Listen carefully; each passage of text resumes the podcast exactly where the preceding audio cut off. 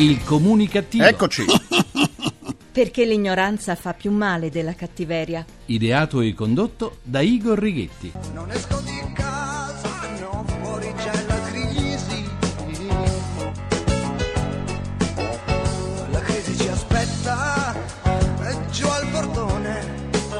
Ecco, è giù al portone. Eh? Buona comunicazione Italia, paese in cui secondo l'Istat il prodotto interno lordo è calato dell'1,8% rispetto all'1,7% previsto dal governo, dal vostro comunicativo di fiducia, Igor Righetti. Bentornati alla nostra terapia radiofonica di gruppo Fuori dal Coro numero 2152, dodicesima edizione. L'Italia è un paese rimasto diviso, è sempre spaccato su tutto e questa divisione continua non lo fa andare avanti. Pensate anche ai nostri partiti maggiori. PD si è spaccato in due tra renziani e lettiani. Oggi non è più sufficiente dire sono di sinistra, bisogna dire sono di sinistra, lettiana o renziana. Bisogna essere precisi, precisi, precisi. Così come si è spaccato a metà il PDL diviso tra Falchi e Colombe. La Lega invece è divisa tra maroniani e bossiani.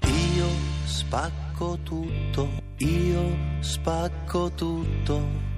Eh sì, pure i centristi si sono spaccati. Mario Monti si è dimesso da presidente di Scelta Civica e pensare che fino a pochi mesi fa veniva considerato il salvatore della nazione e c'è chi lo voleva come presidente della Repubblica. Poi il declino inesorabile quando Monti da tecnico ha voluto scimmiottare, sentito come ha voluto scimmiottare i politici di professione. Un errore che gli è stato fatale. Anche i 5 Stelle non sono rimasti immuni da queste divisioni. Ci sono grillini fedeli a priori al fondatore del movimento, e i grillini che invece si riservano di pensare di volta in volta con la propria testa, entrando però in conflitto con Papagrillo. Insomma, in Italia siamo bravi a fare rumore, a urlare proclami di rottamazione, di lotta agli inciuci, ma poi tutto resta immobile come una palude nessuno ha il coraggio di andare fino in fondo. E così, a fondo, ci va il paese. Almeno noi comunicativi restiamo uniti, eh? Dobbiamo stare uniti così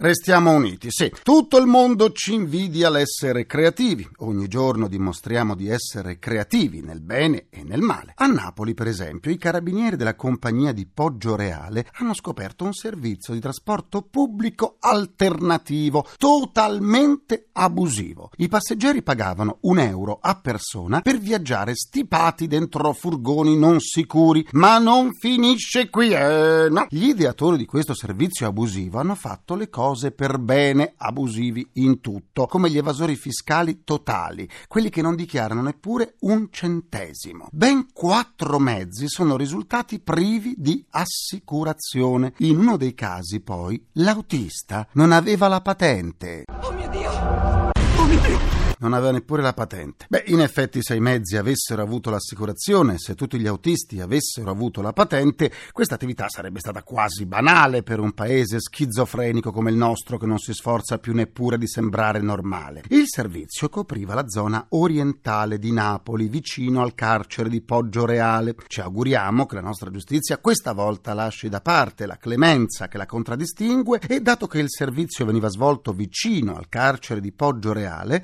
assicuri tutta l'organizzazione tutta di questo servizio pubblico abusivo e molto pericoloso per tutti, non soltanto per i viaggiatori, dato che quattro mezzi non avevano l'assicurazione, dicevo, assicuri tutta l'organizzazione proprio nel carcere di Poggio Reale, sperando che pure quello non sia in overbooking. In tal caso speriamo almeno che questi signori abbiano una casa in cui trascorrere gli arresti domiciliari. Quello che mi lascia davvero perplesso, però, è il perché perché? Il perché tanti napoletani abbiano accettato di salire su questi furgoni stipati come animali maltrattati, rischiando anche la loro vita. E perché invece non abbiano subito denunciato questa attività alle forze dell'ordine. In questo modo si sono resi complici dei delinquenti. Finché ci saranno persone che accetteranno l'illegalità, non potremo stupirci di un fichetto secco e chi è causa del suo mal pianga se stesso. Continuiamo così, facciamoci del male. E continuiamo così. Il mio avatar Igor chiede ora la linea per il suo grrrr. Su, sveglia, sveglia. Grrrr. Eh, GRC, giornale radio comunicativo. L'attrice Angelina Jolie ha dichiarato che suo marito, l'attore Brad Pitt, non ami molto la doccia, perciò puzza, anzi puzza come un cane, tanto che i suoi figli lo chiamano papà puzzone. Forse dopo queste dichiarazioni per le donne Brad Pitt non sarà più come un fiore per le api, ma come qualcos'altro per le mosche? Puzzone che non sei altro, eh Brad Pitt? Alla frontiera di Ventimiglia un giovane labrador di nome Bacon della Guardia di Finanza ha fiutato 38.500 euro trasportati in una valigia nascosta in un SUV condotto da un cittadino di nazionalità romena. Questo è il primo intervento in Italia di un cane utilizzato per la lotta al traffico di valuta. D'altra parte, chi meglio del migliore amico dell'uomo è in grado di sentire il profumo dei soldi? Chi? Per riascoltare le sedute del comunicativo andate sul sito ilcomunicativo.rai.it dove potrete anche scaricarle in podcast. Come sempre vi aspetto pure sulla pagina Facebook del comunicativo facebook.com slash il comunicativo. Adesso andiamo a trovare il direttore di una nuova testata digitale. Il comunicativo in direzione. La nascita di una nuova testata giornalistica è sempre un evento e se questo riguarda lo sviluppo delle imprese lo è ancora di più. È una porta nuova che si apre per entrare nel vasto mondo della conoscenza, della consapevolezza. Un nuovo organo di informazione costituisce un apporto e un supporto di idee di cui siamo sempre affamati e da cui dipende il nostro futuro e insieme il futuro del nostro paese. Da quest'estate è online economyapp.it, un magazine digitale nato su iniziativa del Corriere delle Comunicazioni, il cui direttore è Giovanni Iozia, già direttore di Capital e Panorama Economy. Buona comunicazione, direttore. Buona comunicazione a voi. Economyapp.it, qual è la sfida e quali gli obiettivi? La sfida è raccontare l'Italia che vuole crescere, come recita il sottotitolo della nostra testata, quindi è l'economia che va su, Economy Up è un po' questo l'invito e l'auspicio che con questa nostra nuova iniziativa vogliamo fare, perché anche in questo momento difficile, nonostante tutto, ci sono uomini, manager, imprenditori che nelle nuove imprese, ma anche nelle imprese consolidate, stanno lavorando per fare cose nuove in maniera diversa. Questo significa soprattutto affrontare le opportunità che il digitale offre a tutti e per questo motivo è importante raccontare il mondo delle start-up, cioè le nuove imprese innovative che stanno presentando dei modelli innovativi. L'obiettivo di economiapp.it è proprio creare un ponte tra questo movimento delle start-up e il sistema delle piccole e medie imprese italiane di solito conosciuto come Made in Italy. Quale supporto date con il vostro magazine a chi entra nel business in questo periodo, a chi mette su un'impresa? Il principale supporto è quello di raccontare la propria impresa, la propria sfida, la propria visione e soprattutto credo che una cosa che manchi ancora in Italia è quello di offrire dei modelli internazionali e non, perché anche noi, come a me piace dire, abbiamo i nostri campioni, ma spesso fatichiamo a riconoscerli, spesso facciamo fatica a fare il tifo. Quello che noi vorremmo fare è fare il tifo per chi non si ferma, per chi non ha paura di cambiare, per chi è disposto a mettere in discussione i propri modelli e questo, ripeto, succede solo se si dà ascolto soprattutto ai giovani, anche nelle imprese importanti e strutturate e non si ha timore di cambiare le proprie abitudini, le proprie opinioni. Questo sta succedendo, anche perché ce lo dicono le cronache, anche se spesso queste notizie passano in secondo piano, che ci sono imprese italiane che continuano a crescere a due cifre, però se vai a vedere perché è quasi sempre perché o sono imprese che hanno avuto la capacità di internazionalizzarsi o perché hanno cambiato il loro modo di operare usando le tecnologie digitali. Economyapp.it, un giornale soltanto digitale? Non più, dalla scorsa settimana ha anche delle edizioni speciali di carta. La prima è il manifesto, 10 parole chiave per la crescita possibile,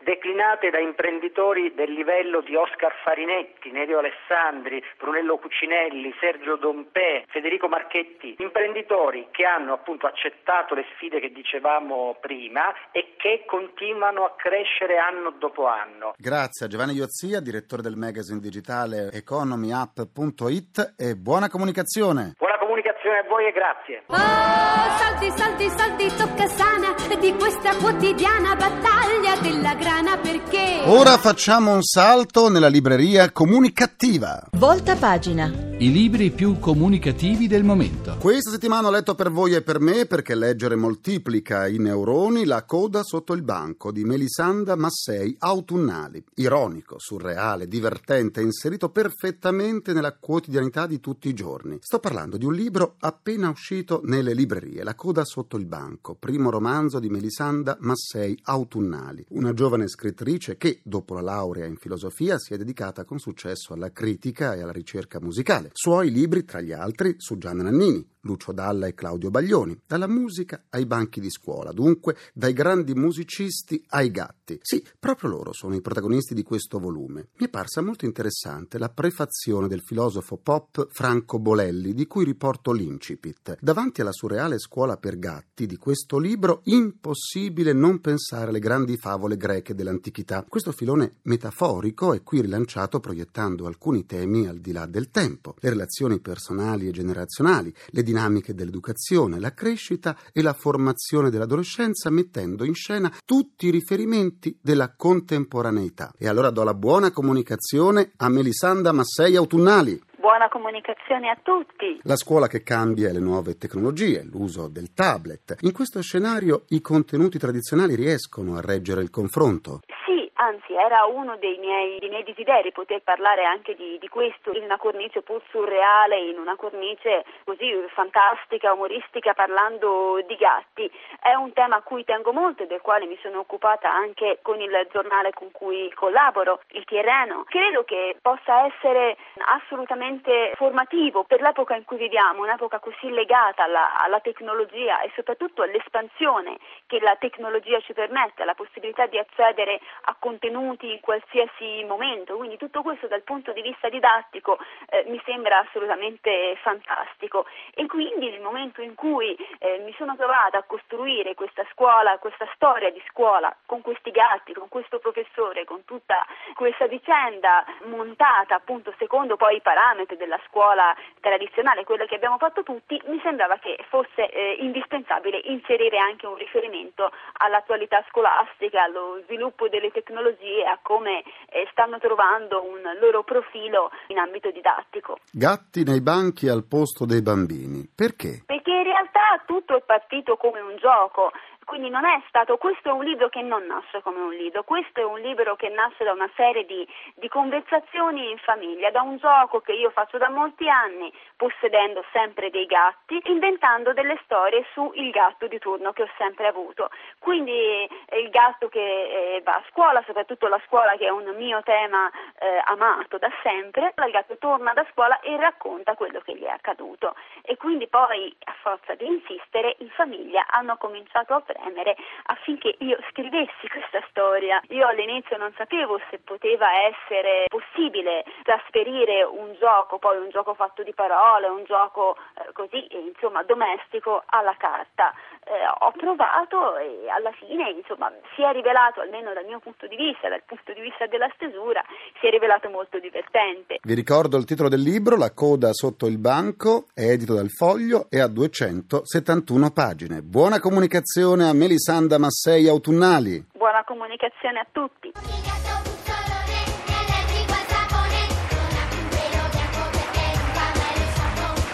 È il gatto di Brad Pitt. Concludo anche questa seduta con il mio pensiero comunicativo. A seguito delle numerose proteste partite dalla Bretagna ed esplose successivamente in tutta la Francia, il primo ministro Jean-Marc Ayrault ha deciso di sospendere dal 29 ottobre l'applicazione dell'ecotassa sui tir in tutto il territorio francese. D'altra parte, trattandosi di proteste dei conducenti dei tir, era chiaro o no che una volta partito uno, gli altri avrebbero seguito a rimorchio. Eh, era chiaro. Ringrazio i miei implacabili complici Vittorio Lapi, Walter Ghetti e Carapagliai. Un ringraziamento a Francesco Arcuri. Alla console. Alla console. Alla console tra gli immancabili. Folletti! Folletti! Folletti sempre in coppia c'è Marco Mascia. Vi aspetto domani sempre alle 14.44. Minuti primi, secondi a nessuno. Buona comunicazione e buon proseguimento dal vostro portatore sano di comunicattiveria. Igor Righetti, grazie Rinal GR1. A domani. Il comunicativo. Perché l'ignoranza fa più male della cattiveria. Ideato e condotto da Igor Righetti.